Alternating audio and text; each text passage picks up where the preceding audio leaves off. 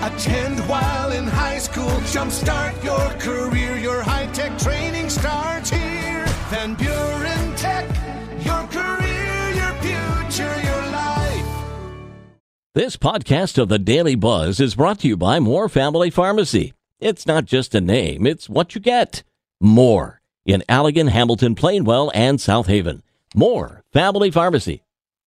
Paul Layendecker in the Thursday edition of the Daily Buzz. Video games released before 2010 are becoming almost impossible to locate, calling 9 out of 10 classic games critically endangered.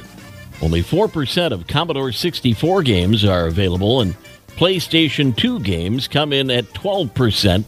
Part of the problem is finding the old hardware to play the games on, which is super expensive. Experts say these games are becoming harder to find than pre World War II audio recordings. Well, I've seen a few of those game consoles at garage sales, and I thought, well, you know, I should snap that up. Didn't. If you're a dog owner who loves your dog but hates being licked, you need to toughen up.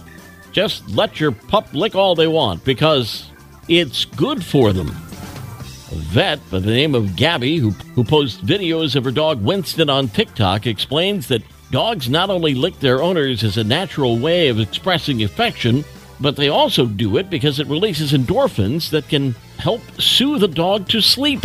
She said it makes the dog feel safe and secure. Who's a good dog?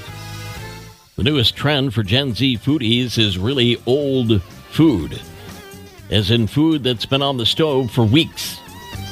While restaurants haven't caught on just yet, hipsters have been responding to open invites for communal stew in online forums. The pots are often cooked outdoors over open fires with more and more ingredients added for a meal. TikToker Annie Rauwerda says she's pushing the idea of perpetual stew summer, where people eat perpetual stew, also known as forever soup or hunter's soup, a pot into which whatever foodstuffs one can find is placed and cooked. Yeah, it sounds kind of gross. But the idea dates back centuries, and some pubs in Europe have pots that are up to 300 years old that have been going for decades or longer. We'll turn the page in 60 seconds. The Daily Buzz. Daily Buzz Part 2. How long does it take you to finally relax when you vacate?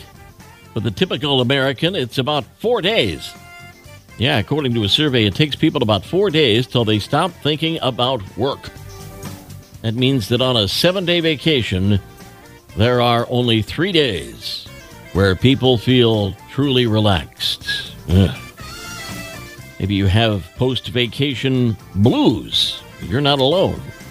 Survey finds a quarter of American workers say the positive effects of vacation time, like feeling that less stress and having more energy, disappear just as soon as they go back to work.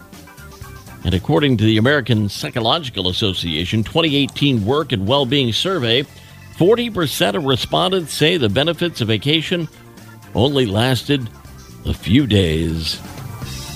Soaking up the sun outdoors isn't everybody's idea of a great summer. In fact, the survey finds a lot of people would rather spend their summers indoors, enjoying the AC. According to those surveyed, 53% said summer's the best spent indoors. So, what makes them want to be insiders? 32% say they hate being sweaty. 32% say they didn't want to deal with bugs. And 31% want to avoid sunburn. Knucklehead news out of Ohio, where a pair of guys were arrested for driving an ATV at night with no lights on. Had they put the lights on, they likely would have seen the police car that they ultimately crashed into. Dayton police say an officer noticed two people on an ATV with no lights. As he began to turn around to follow them, the ATV drove into traffic and hit another police cruiser, sending the pair flying. They were taken to the hospital in stable condition, later hit with multiple charges, including operating a vehicle under the influence. Well, of course, alcohol was involved. The Daily Buzz. Paul at Midwest Family, SWMI, my email address. Send me things to buzz about. Yesterday's history, tomorrow a mystery, today a gift.